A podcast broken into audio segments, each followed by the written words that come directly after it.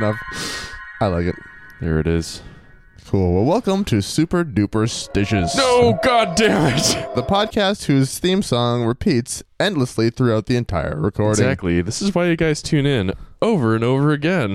Let me hear that one more time. That was almost a minute long. I want to get that up on the screen again. I don't ever want to hear the content I actually listen to the show for. No, exactly. Uh, I'm Jake, I'm Wyatt.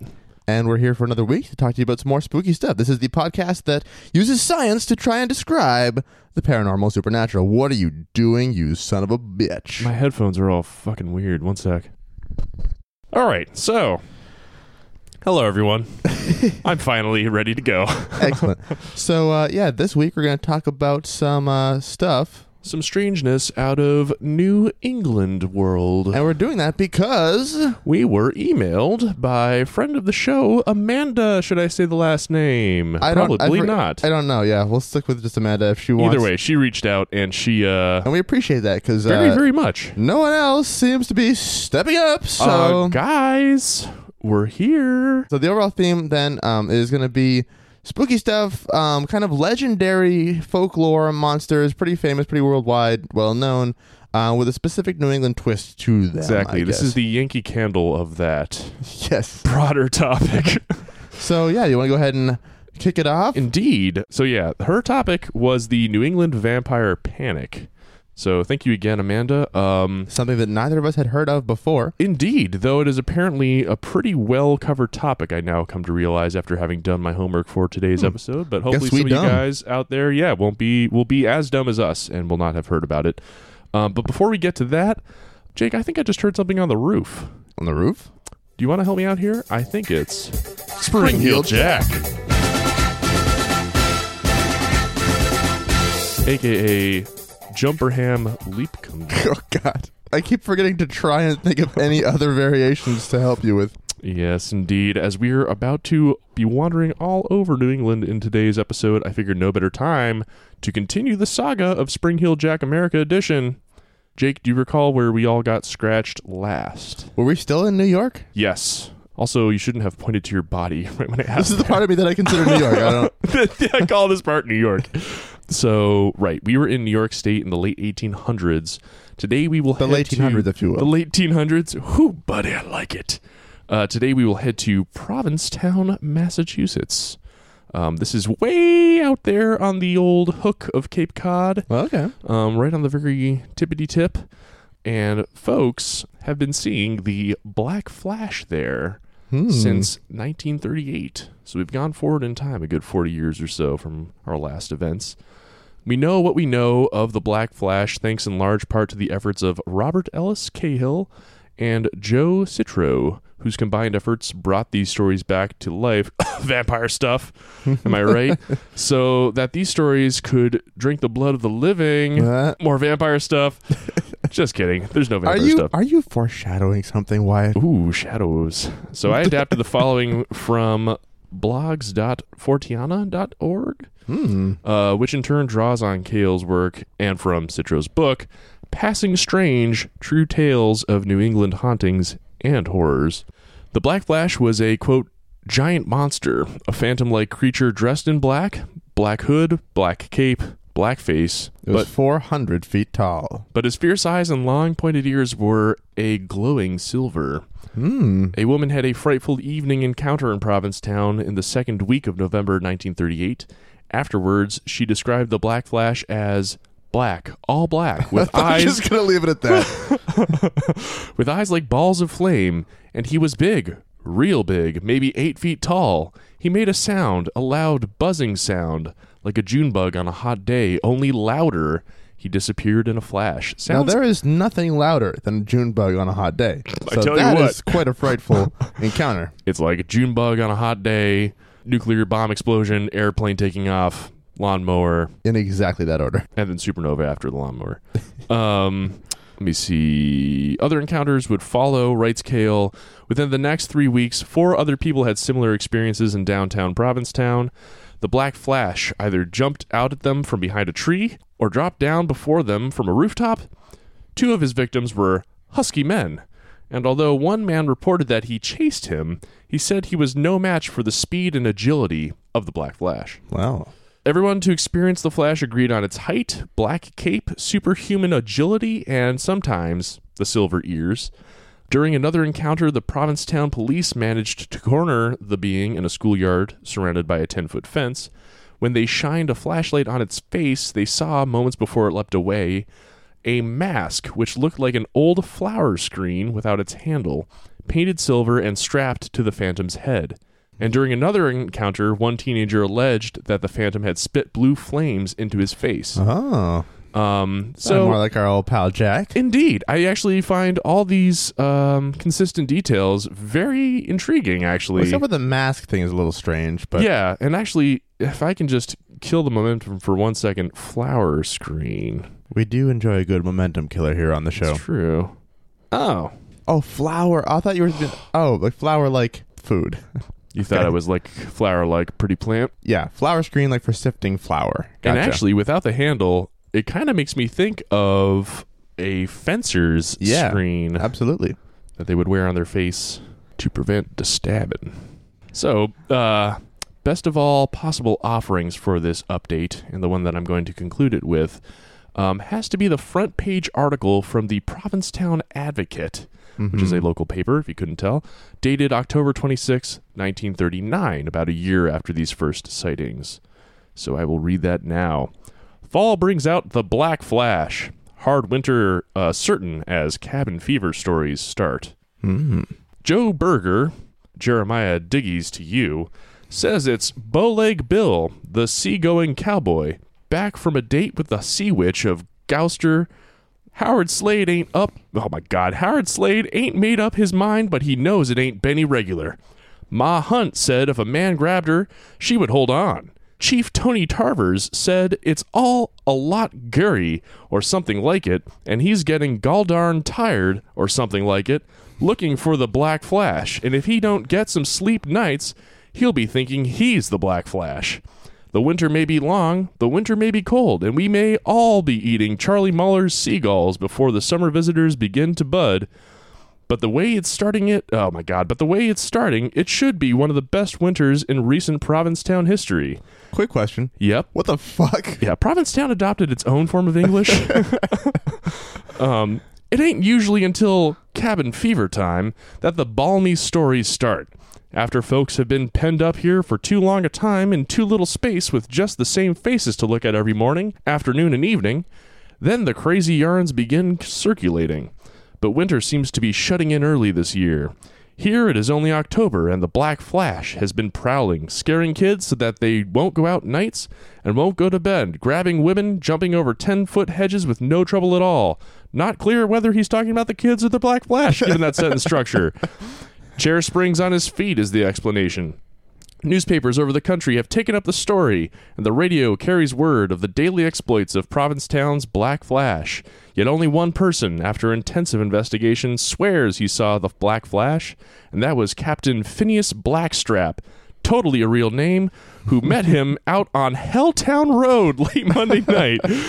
I'm damned sartin I saw him, stated the captain under oath, but that ain't nothing. We've had the Black Flash here every fourth year ever since I was man and boy, and he ever. Oh my god, what the fuck? Ever since I was man and boy, and he never harmed no one. Ever since I was a man and boy, he never harmed no one. Ever since I was a man and boy, he never harmed no one. Thank you, Jake. You understand me? Uh, maybe I should have told this story to you first. Some used to say he was looking for his vessel that was lost. Oh, see the race? And others used to say that he has a date to eat Scully Joe's with the devil out at Peaked Hill when the first one is ripe. I never seen him without he's gnawing away at a Scully Joe. What is a Scully Joe? Sure, he can move fast, added Captain Blackstrap, but he never does no one no harm. He's a native. He won't even pass the time of day with you. The end. Well, all my questions are now answered. Thank you to that captain. Yep, he done crunched in. So it's interesting. The stories, what I was able to decipher from some of that newspaper just nonsense, was that the stuff that this Flash is doing sounds very, very much like our old boy Spring Heel Jack. It's- Go- going so far as to say that he has uh, bed springs on his feet. Is the explanation for how he Exactly. jumps around. No, it, it is directly like comparable to what was happening what at this point Almost. 60 70 80 years prior Yeah, in London. so what the heck happened there maybe people just brought those stories over and perpetuated them Could be. um, out in provincetown perhaps uh, just the stories themselves m- made their way over but why would it be so localized if it was that kind of pop you know phenomenon and then yeah i don't know it's very strange actually so who knows Who knows indeed. so, allow me to dive into my topic for today. The one that you did or didn't foreshadow before. Indeed. So, Cool. on May 30th, 1854, the Brooklyn Daily Eagle reported a strange event initially reported by the Norwich Courier, a local paper out of Norwich, Connecticut. Connecticut. Mm-hmm. Sorry Right. to say. Quote The Norwich Courier relates a strange and almost incredible tale of superstition recently enacted in Jewett City in that vicinity. About six years ago, Horace Ray of Griswold died of consumption. Since that time, two of his children, grown up people, have died of the same disease, that last one dying some years since. Not long ago, the same fatal disease seized upon another son, whereupon it was determined to exhume the bodies of the two brothers already dead, and burn them, because the dead were supposed to feed upon the living. Oh. And so long as the dead body remained in a state of decomposition, either wholly or in part, surviving members of the family must continue to furnish the sustenance on which that dead body fed. Acting under the influence of this strange and blind superstition, the family and friends of the deceased proceeded to the burial ground at Jewett City on the 8th, dug up the dead bodies of the deceased brothers, and burned them on the spot. It seems impossible to believe that such dark ignorance and folly could exist in the middle of the 19th century, and in a state calling itself enlightened and Christian. Those are the two things that Connecticut's most well known for. So. Yeah, exactly. That's why they're so rich.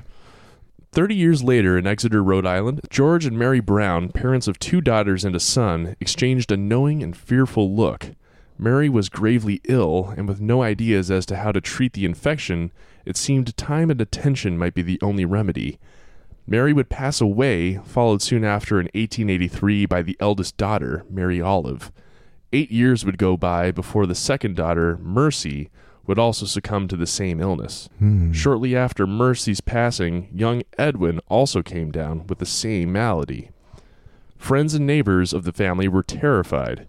Contemporary folklore, which was about as good as much of the medicine of the age, decreed that multiple deaths in a family were likely due to the activity of the undead variety. Oh, that makes sense. Mercy's demise and Edwin's illness were clearly linked by the cursed, vampiric nature of one of the other dead family members. Hmm. George was soon persuaded to give permission to exhume the bodies of his family members. Villagers, the local doctor, and a newspaper reporter attended the exhumation on March 17th, 1892. The bodies of both Mary and Mary Olive exhibited the expected level of decomposition, so they were thought not to be the cause. However, the corpse of poor Mercy, which incidentally sounds like a hardcore band name, am I right? which had been in a freezer like above ground vault where they also kept their ice cream, exhibited almost no decomposition. More damning still, blood was still in the body's heart and liver, an irrefutable sign that the woman was undead and the causative agent of Edwin's illness. Hmm. As super duper uh, super duperstition. Every time I see super, I'm like super duperstitious, dude. Um, as superstition dictated, Mercy's heart was removed and burned, and the ashes naturally were mixed with water and given to Edwin to drink Oh, yeah, that makes sense. in order to cure his illness. oh, no. He died two months later. okay. So, the New England vampire panic, or why you can't cure a wasting disease with the potion your niece made with dirt, flower petals, and paint chips from the backyard, no matter how earnestly she insists you just try it and you'll feel better. Uh, what I've just read were the Jewett City vampire and Mercy Brown vampire incidents. It turns out, not so far into the past, towards the end of the 19th and turn of the 20th centuries, tuberculosis was pretty close to taking over New England itself. Damn. Tuberculosis was essentially the state bird and tree of Massachusetts at that time. And they've only been calling it TD Garden rather than TB Garden for a relatively short time. That's all I can think of saying. the end. um, yeah, people were falling ill left and right, and as tends to happen with widespread death and disease, folks started to flip their shit. So rather than seeing the ever expanding infections as the spread of a horribly contagious and often fatal illness, families of the deceased believed that those who passed away were cursed to come back as vampires, consuming the lifeblood of their friends and family members, and in doing so, further spreading the illness. Hmm. Now, I know what everyone's thinking, and no, these are not the sexy, cool, fast car having vampires. Those are your Draculas and your Count the Chocolates. And according to Paul Barber, author of Vampires, Burial, and Death, in that order, Well, I mean, one definitely guarantees the other. So exactly, um, they qualify as fictional vampires. So sorry, those vampires are fictional, everybody. in case you're wondering, yeah. the real vampires are a little bit different. That's guys. right. they call them lawyers. Oh, I'm out of here. No, Uh, why don't you? Oh, um, what the fine New Englanders of yesterday were describing was something more akin to the Slavic concept of an upir, Hmm. which is an unclean spirit that possesses the decomposing corpse of a person. So, Gross. upir would return to drink the blood of relatives and fellow villagers, which eventually caused illness or death for those who had been feasted upon. In much the same way as was happening in New England, Barber suggests these folkloric tales likely evolved out of a misunderstanding of disease transmission. No surprise. Yeah. But as we look at what tuberculosis actually does, one could make a kind of case of TB being its own form of an undead curse. Hmm. And uh, as I get into it, I'd honestly almost rather be a uh, ghoulie or an upir. so I'll talk about that now. That's fun. yeah. Let's talk about a horrible disease. So, uh, yeah, take a nice deep breath.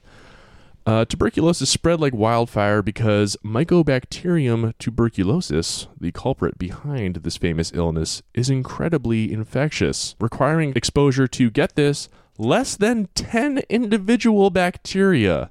What? You can be exposed to just 10 cells Wow. and get tuberculosis Jesus. a single aerosolized droplet of spittle or phlegm, which measures 0.5 to 5 micrometers across, aka 5 ten thousandths of a centimeter, Mm-hmm. contains more than enough M tuberculosis, aka mm, tuberculosis, to be infectious. So one only one person has a cough or sneeze, and then you're basically screwed. To put it into sharp perspective, when you sneeze, you can release upwards of 40,000 aerosolized droplets, any one of which could be enough to uh, transmit. So you could infect forty thousand people. You would have to time and aim the sneeze perfectly. to somehow have like 40,000 faces all in like a perfect orb all around you staring in. I'm so sorry. I don't know why I've constructed this elaborate scheme. Um, so it's kind of no surprise that this would seem like a family curse. Thanks to modern medicine, however, we tend to experience tuberculosis as kind of like a fatal coughing disease for poor people in movies set in the Victorian era. yeah. I think we've all witnessed the scene in which an impoverished Breton coughs into a handkerchief to reveal a little blood, and then the actor squeezes out their best, like, "Oh, I'm fucked" face. Yeah. Like- but TB can and does attack much more than just the lungs. In fact, it can attack all parts of the body. So TB is what they call a granulomatous inflammatory disease. And you'll see what this means in just a moment. Uh, I'm waiting. First, we have to set the scene. Interior body. Uh, one of the body's first lines of defense, the macrophages, which means big eaters, step up as usual to take a big old chomp out of TB. The macrophage lives to eat, and its job is basically to just digest foreign cells straight to AG double hockey sticks. So the macrophage gobbles up the TB cell like it's supposed to. But TB has on a kind of spacesuit. Each cell has a waxy shell, which prevents the macrophage from getting the job done. Hmm. Basically, it's an indigestible pill. More nefariously still, TB can then reproduce inside of the macrophage itself, which is kind of vampiric in its own way. Hmm. It only uh, gets worse from there. When the body can't immediately clear an infection by a foreign substance, immune cells will start to pigpile on to form, everyone together, a granuloma. oh, guys, no one did it. What the fuck? I let you down. A granuloma is a kind of immune system induced inflammatory quarantine. With TB, though, more and more immune cells pile on to try and contain the corrupted macrophage, and recent evidence suggests that this is just what the bacteria wants. Oh, is it able to reproduce in all of those cells too? It's just like annexing more and more onto its house. So, ironically, as the barrier grows, the center of the quarantine space, if you will, is less and less directly exposed to the immune system itself. Mm-hmm. The expanded granuloma, now a granola bar. Oh yeah, exactly.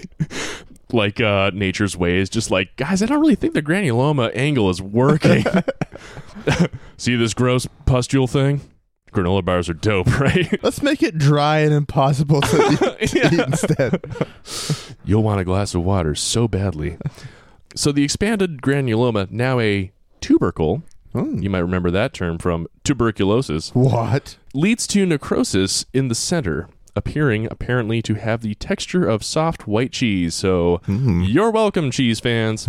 uh, much like what one might expect of an kind of undead curse, the battle against TB can go on for a very long time.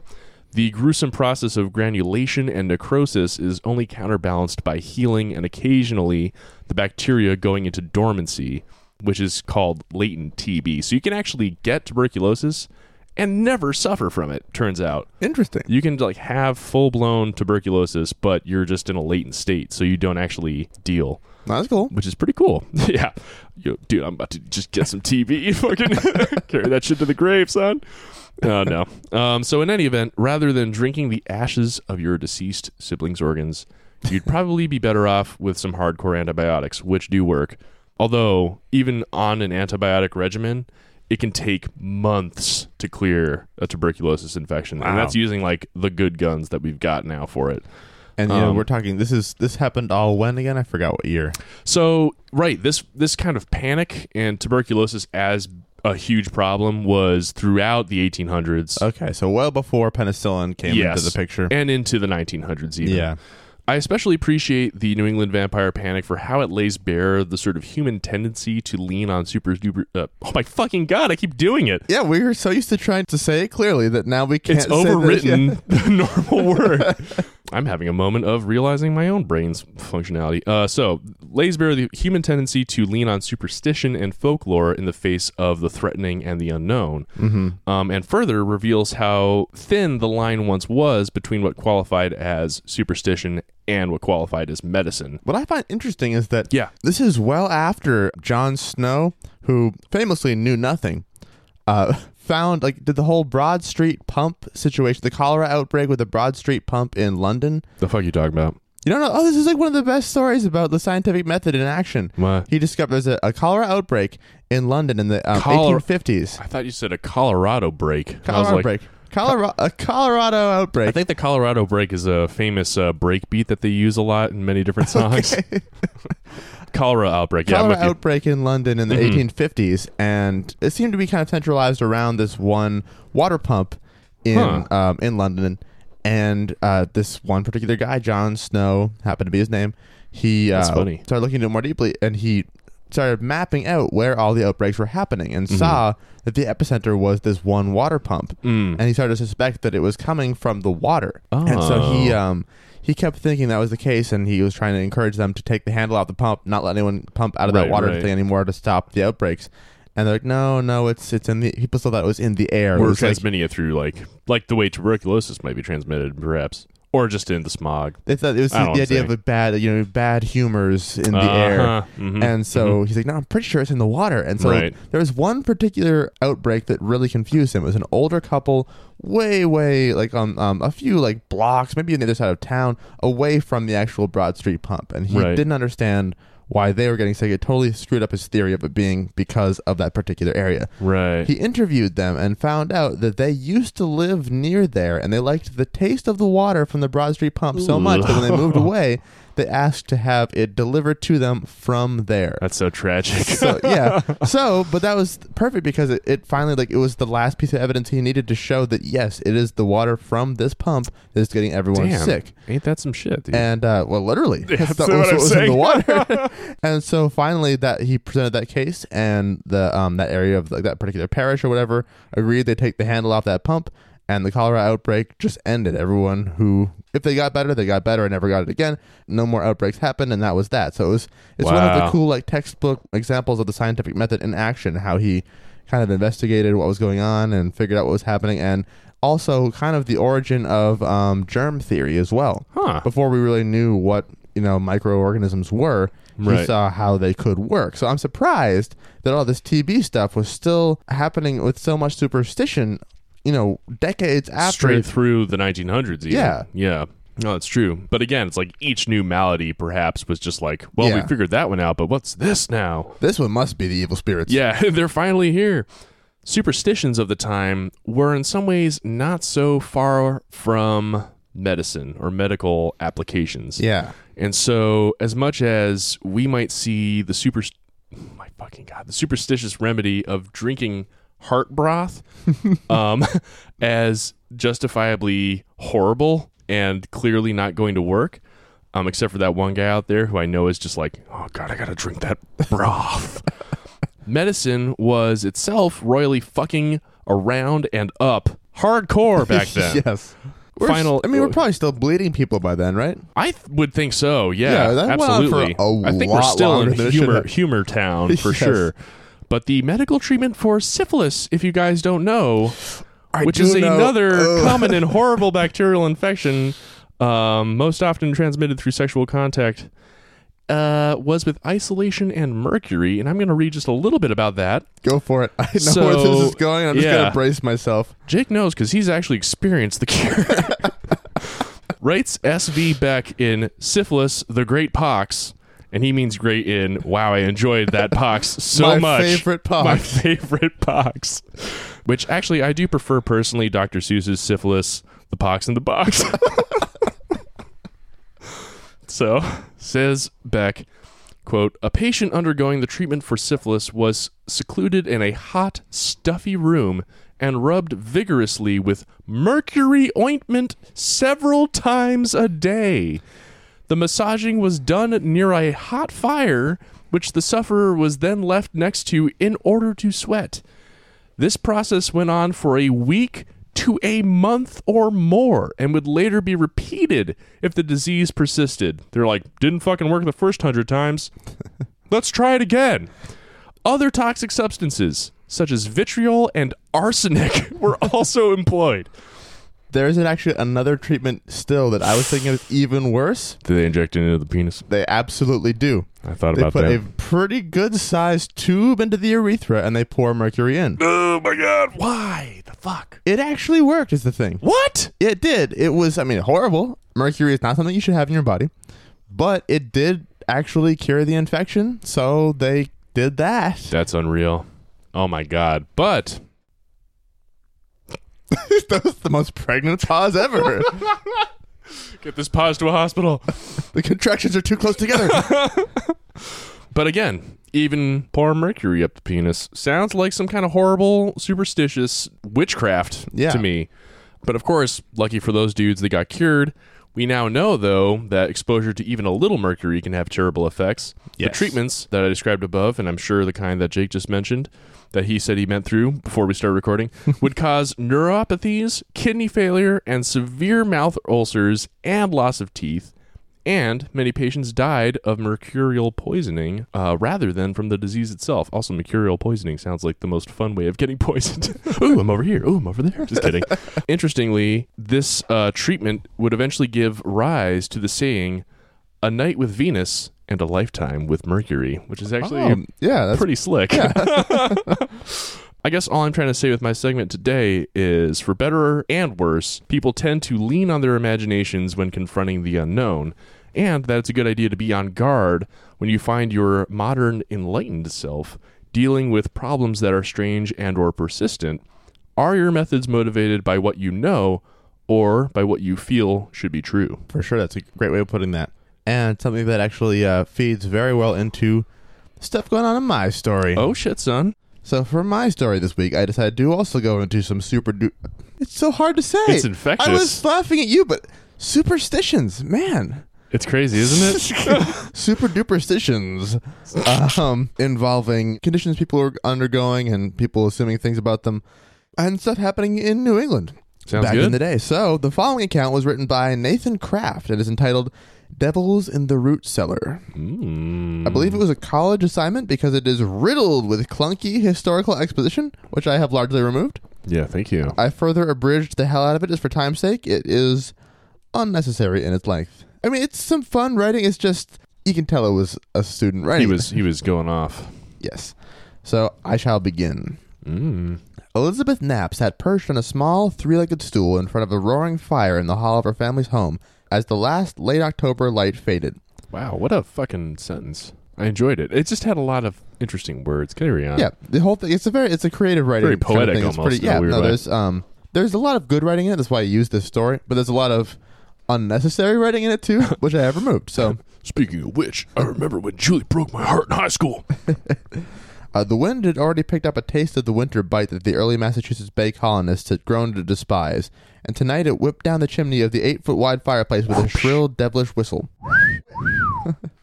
Elizabeth drew her red knit hood tighter over her head and huddled towards the hearth.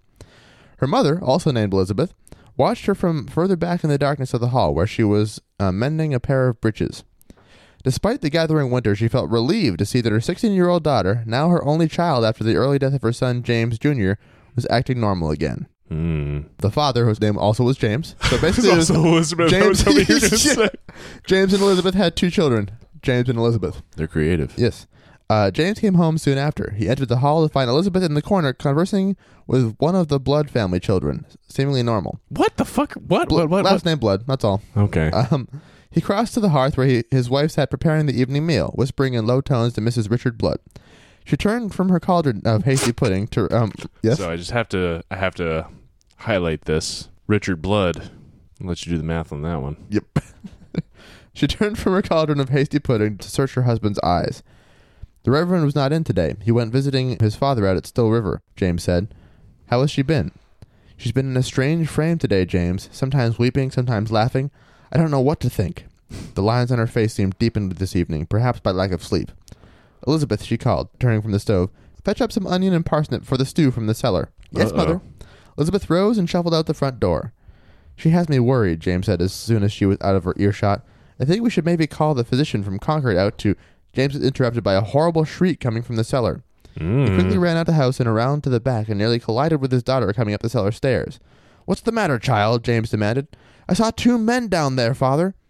James returned to the house and retrieved two tall tapers, and, with Elizabeth behind him, crept down into the cellar while his wife and Mrs. Blood peered down from the top of the stairs. He. Re- he. What's a taper? It's kind of like a candle, a taper. Oh, okay. I thought you got tape ears. I was gonna say that's He, funny. he brought some weird ungulates from the Amazon down with him. Um, he moved past sacks of Indian corn and rye to check a corner, while Elizabeth stood stock still at the foot of the stairs. First Nations corn and rye. Yes, there are actually a lot of sentences that just kept referring to Indians in this that I took out. I was like, I'm just on. being silly. No, of No, course. but yeah, that's like you can. you yeah, really. to- Come on, guy. Seeing no trace of any men, James turned around and stopped short as he saw Elizabeth standing still as a rabbit, brown eyes transfixed on a point above the turnip sack. What cheer, old man? she asked the sack. So that's your person, eh? James brushed past his Ugh. daughter and climbed the stairs. It's all a silly fantasy of hers, I tell you, he whispered to his wife as he passed. She's not to be believed. That night, Elizabeth again took the stool in front of the broad fireplace after supper, sitting quietly, almost sulking. Her parents had recently retired and were uh, nearing sleep when again they heard an enormous crash and ran to find Elizabeth writhing around on the floor, her eyes rolled back in her head, her limbs flailing and knocking stools about. As her parents rushed to hold her back, she rolled towards the fire with a seeming determination to destroy herself. Ooh. It took all of her parents' strength to hold her away from the fire as she shrieked in their ears and clawed at their faces. When at last she passed out from exhaustion, James and his wife moved uh, her to bed and sat whispering in low tones late into the morning. They had to let more people know. It seemed more and more that some demonic spirit, in fact, possessed their dear daughter. Ruh-roh. Elizabeth's condition worsened. Her fits took on a more intense and forceful nature, and it took all the strength of James, his wife, and several others who had been spending time watching over her to keep her from leaping, kicking, and straining and bound. In addition to her physical fits, Elizabeth began to cry out, Money, money, money! Sin, misery, and other statements. Sounds like uh, Jeff yes, Jeff the Mongoose. the mongoose. so a callback to episode five, Four, five, yeah, six, five, seven, eight. I think. I don't know. Talk about Jeff every episode. the year The Matrix came out. Mhm. Uh, Lakin's boy was sent on horseback that afternoon to retrieve the Reverend Willard. Willard returned at once. He was a patient observer, and his letters to the heads of the Boston churches, including the legendary Cotton Mather, are all that remain of the following three strange months. Hmm. When he got there, were they like rats? Willard, I'm just being silly. Go on. Willard no doubt took a special interest in the case because Elizabeth had recently come into his employment as a household servant, where she was responsible for stoking the fires, cleaning, and caring for his young children. His record provides a meticulous account of the case from the perspective of a man of the cloth. When the Reverend arrived at the Knapp house, he found Elizabeth in a more sober mood, sitting quietly with her family. When Willard asked her what might have caused her behavior, he noted that she called out a wealthy and upright neighbor. Elizabeth swore that the neighbor, or the devil in her likeness, had come racing down the chimney wearing a riding hood two nights ago when she sat alone by the fire, and bewitched her with a spirit that caused her to thrash about on the floor. Willard knew the woman very well and greatly doubted the accusation that Elizabeth was making, and even went so far as to remove her name from all correspondence with Cotton Mather, perhaps to protect her innocence. In doing so, Willard took a step that was unprecedented in many previous witchcraft cases in the colony, Hmm. and chose to focus his attention on the possessed girl Elizabeth instead of on searching for and destroying the quote unquote witch who was causing her problems. So Hmm. pretty Yeah. cool for That is you know the cool. 1600s that he super was progressive. yeah, it really is. he decided like let's just see this person who has the problem. Right. Let's see what her deal is. Not try and hunt out a witch and kill her. Baby steps. Um, the next day, after more questioning, Elizabeth broke down in front of a larger group of people in her home. She admitted that the devil had frequently appeared before her in the past three years and offered her, quote, money, silks, fine clothes, ease from her labor, and other items of youthful fancy, particularly on her walks from the Willard home to her parents after work in the evening. These meetings had been infrequent at first, but had become a daily occurrence in the past four days. She could scarcely go from one room to the next without seeing him, she moaned. While at work at the Willards, the devil had constantly tempted her to murder her parents, her neighbors, and the Willards' children. She had been particularly tempted to throw the youngest child, for whom she was responsible, quote, into the fire, on the hearth, and into the oven. She just sounds like a teenager to me. I mean, who hasn't gone through a phase of wanting to throw some person's kid into a fire or oven or on the hearth? exactly. I did, and I came out fine. I mean, I'm good. I remember that. You told me about that. Yeah. yeah. She confessed that the devil had one time commanded her to murder the Reverend in his sleep when she was working there late, and that she had found herself on the stairs to his bedroom with a hook in her hand, only to be jarred out of her murderous trance by the Reverend, who was still awake. She swore that she had never entered into any covenant, that she had resisted the devil, and that his visits were horrible and unpleasurable.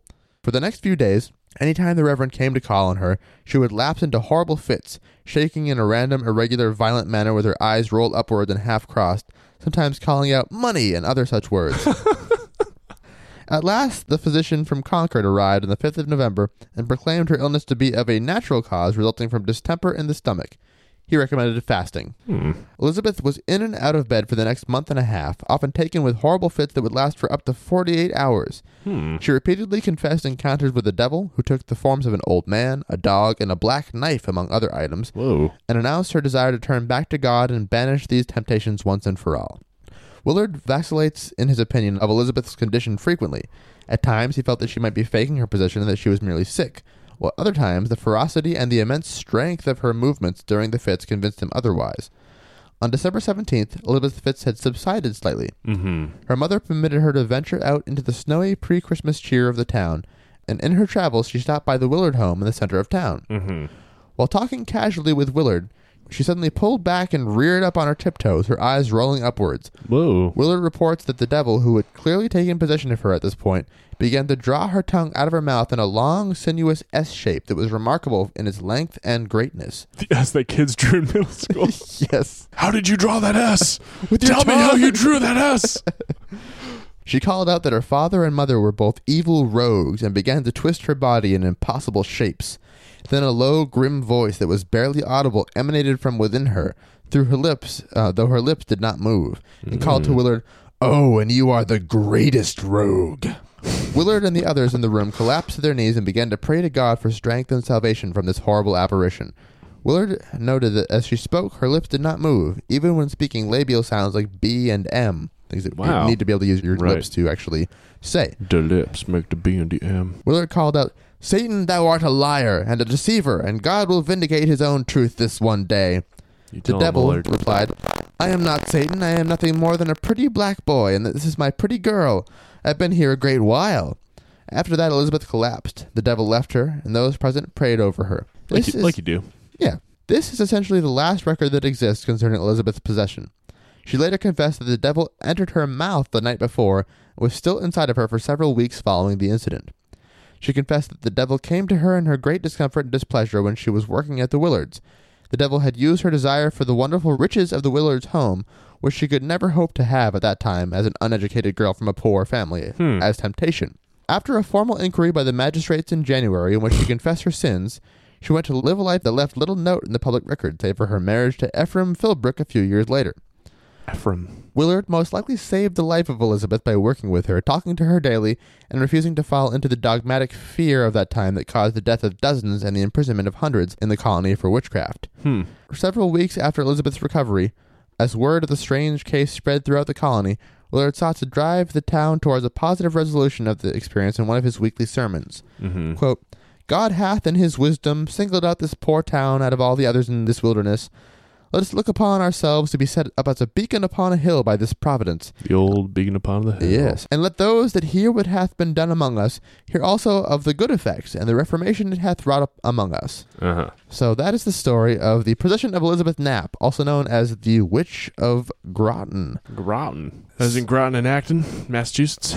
Groton and also Dunstable, I think. Dunstable. Is that over there? Dunstable? Maybe that's just the name of the high school. I don't know. Well, I don't know. I don't, I'm not sure. Sean Callahan, if you're listening, please tell yeah. me. Sean, I, I would give you like a fucking B, brother. Um, so normally we make a special point of clarifying that it is not the show's goal to dismiss or ridicule people for their beliefs. No, indeed. Even though we often end up not believing the more supernatural types of paranormal phenomena we cover, we typically don't intend to insult those who do. No, not at all. Having said all that, I want to make this abundantly clear. Demonic possession is not real. It is a mental health issue. Treating it as anything other than a mental health issue is nothing short of cruelty. Yeah, true. Very, very adamant about this fact. Right. So Elizabeth Knapp lucked out. Even though she wasn't given proper treatment, the fact that she, um, the Reverend didn't go too far down the religious rabbit hole with her probably saved her life. Yeah, true. There are a lot of instances where people throughout all, I mean, the whole long history, even up till pretty recently, were assumed to be possessed by the devil in some way yeah. and treated through religion Just and not through thrown, medicine. thrown in a box, pretty much. yeah, At and best. or sometimes the exorcism kind of um, practices could involve a whole lot of like not okay stuff. Like so, for example, the physician in this instance said that oh, you know, this is a problem with her stomach. She should fast. so Have her not eat. yeah, That's Um, that's okay. I can think of at least one possession story. I can't remember when it was. It may even have been in the 20th century. I'm not positive. Mhm. It may have been the late 19th of someone who, I mean, a lot of times, the, depending on who is performing the exorcism and stuff, they can use that as an excuse to get way too close physically to the person who's possessed. A lot, like, a lot of unnecessary Savory, bodily gross. contact. Yeah, and it's yeah. just really not okay. Yikes. Saying it's all necessary for Yeah. Oh, oh, so is- taking way too much advantage of someone who's clearly not well Right. in the case of this one particular person, they uh, said, yeah, she needs to fast, she needs to do all this stuff. And this woman ended up just being pretty much starved to death. I can't remember if she died of that or not, but someone who clearly needed help and was not given help, she was instead treated just terribly because they're like, no, we got to get the devil out of her, as opposed to actually treating them correctly. Right. So, if not the devil, what was ailing Elizabeth? Uh, the same account I read from also offers this at the end. So, here's some more quotes there. It now appears that Elizabeth most likely was afflicted with adult onset chorea, also known as Huntington's disease. I've heard of that. yes. Um, a rare dominant genetic disorder. Eight people in every 100,000 in Europe and North America suffer from it.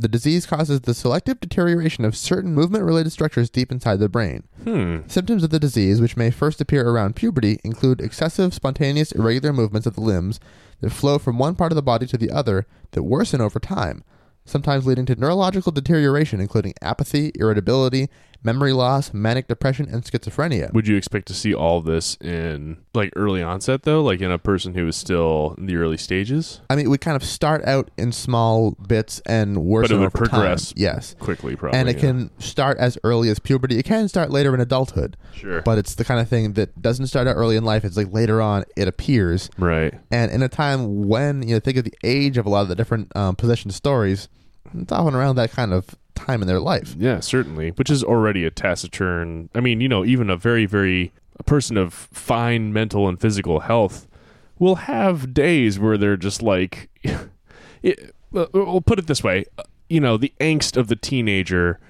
If you have no cultural, social context or words by which to articulate your experience other than if I was feeling negative or having these thoughts, it must have been the devil. How Yeah. else are you going to be able to articulate yourself? Like, For sure, yeah. instead of just being like, "Oh, I was just in a bad mood," like whatever. Yeah, because the devil temporarily possessed me. for sure. When you're yeah, as a teenager, hormonal changes and stuff, things it can be rough. Like I know for myself. I mean, there are times when I found myself feeling just so moody and so. I mean, depression is a rough thing, and you don't really know how to understand what's happening to Right. you and what you're feeling. right. And if all you've known your whole life is just all this strongly religious upbringing, then maybe you think, okay, the feelings I'm having are bad, and they must be coming From from, a dark force. yeah. And if you're, or if you're acting out because of your bad feelings, Right. everyone else will conclude that for you. Right. Exactly. So it's pretty terrible. Just go back to some more quotes from this thing. yeah. Please. Uh, sleep is usually the only time when a choreic is not vulnerable to fits. So this is kind of go back to Elizabeth. You know, she was freaking out until she fell asleep, and then she was fine. Right. True. Uh, this is current. There's currently no cure, but antipsychotic medications such as uh, phenothiazines may lessen the symptoms. Korks have been dubbed everything from saints. The Catholic Church recognizes four people Hmm. who probably had Huntington's disease as saints uh, to witches since the 16th century. Interesting. So depending on who's observing them and what they happen to be doing, they can be assigned all kinds of different Right. labels. Either a Um, rapturous or satanic experience. Yeah. Uh, none of which are really actually accurate to their Huh. condition and don't Right. help them in any way. Right. Equally Um, robbing in both cases in some sense. Yeah, so in this one account alone, we get some hints at several different mental illnesses that can have symptoms similar to what people call demonic possession. Like the fact that Huntington's disease can eventually lead to schizophrenia and stuff. And Mm. schizophrenia itself is used in, um, you know, movies and stuff to describe so much stuff. It can take so many different forms, True. and it can come and go. It can be visual hallucinations, auditory hallucinations. It can affect behavior, or it could be something people just kind of live with and keep inside and try to ignore. Right. Um, It can get worse over time. It can stay the same. It can go away. It's, I mean, mental health is a very complex, Absolutely true. complex thing to be aware of. And so when something happens that changes someone's behavior dramatically, I mean, it's fun to think about supernatural and paranormal explanations for stuff in some cases. But when someone's well being is at stake, I just can't get behind that. yeah, I'm with you there. It's always creeped me out too how much or I wonder I just wondered the degree to which people of that period were, you know, being the worst part of people and just taking it like you described in that earlier case of some people like getting too close or taking advantage Yeah. of these people in a physical way, but also these guys just like power tripping and going like, "Oh yeah, she's a witch too. Yeah. Let, let's burn her too. Yeah, cool." Yeah, people do whatever they want to. And you know, And also, even if they did know that it was a mental health thing, it was a long, long time before we came to the point of actually treating mental health patients in a not horrible way. right? For- true. For the longest to time, we this just day, locked. Yeah, they're abused and, and mistreated. absolutely. Like for the longest time, we just locked them away, to just not to have to see them anymore, Right. And just basically in a Throw, whole. throw them in a sanitarium or an asylum or something. Yeah. And so it's only very recently that we've been starting to actually, you know, see mental health patients as, you know, oh wait, they're people. We should Right. probably take care of people. Right. it's awful.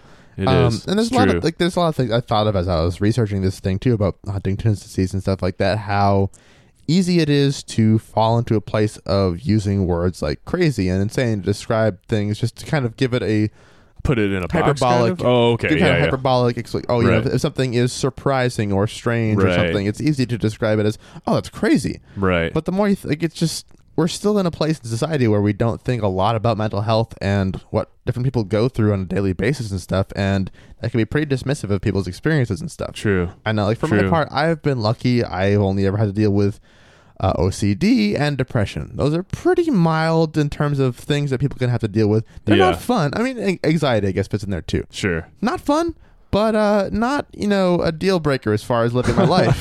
like it works out okay. Mhm. Uh, it's manageable. Not Mhm. everyone is so lucky, and there's a lot indeed. of just shit out there. So, Yeah. so there. If you So want, so stay freaking aware, guys. God Yeah. damn. And uh, you know, don't assume people are possessed or witches. That's Yeah, also exactly. if we teach you nothing else, it's to uh, not burn people as witches. Yeah, and also please just um do not tell anyone that you heard that I threw that baby in the oven because that shit definitely went down. totally sound mind when I did it. I knew exactly what I was doing. I was hungry. So,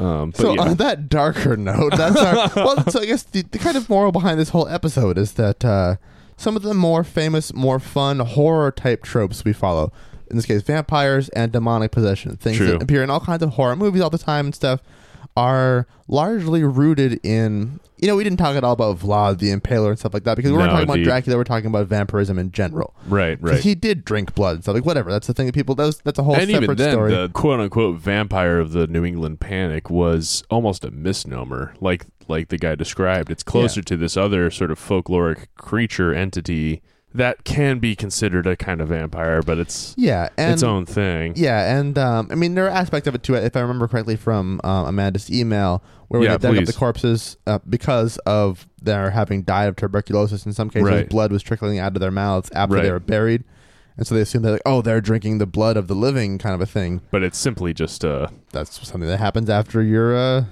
in you the die- ground. yeah, exactly. Your body does weird stuff after you or die. in the Hobbit shed, the Hobbit shed. which yeah, I if you have, haven't I, been to New England before, there are. I, mean, I think it's true in a lot of different cold climates. If someone dies in the winter and they can't be buried right away, there are these kind of like uh, above ground uh, temporary storage places for bodies. Yeah, right. But I enjoyed Which- that very yeah, much. which Amanda described as a Hobbit Yeah, shed, so shout out to Amanda which is uh, definitely an appropriate term. Very uh, If you see one, they look a lot like that. Exactly. Um, I may or may not have been in one one time. Did you drink recently. tea and plan a great adventure? Uh, yes. nice. in Portsmouth. There's uh, that's sometimes Oh. pretty cool and old, and I the door was open. I couldn't not go in.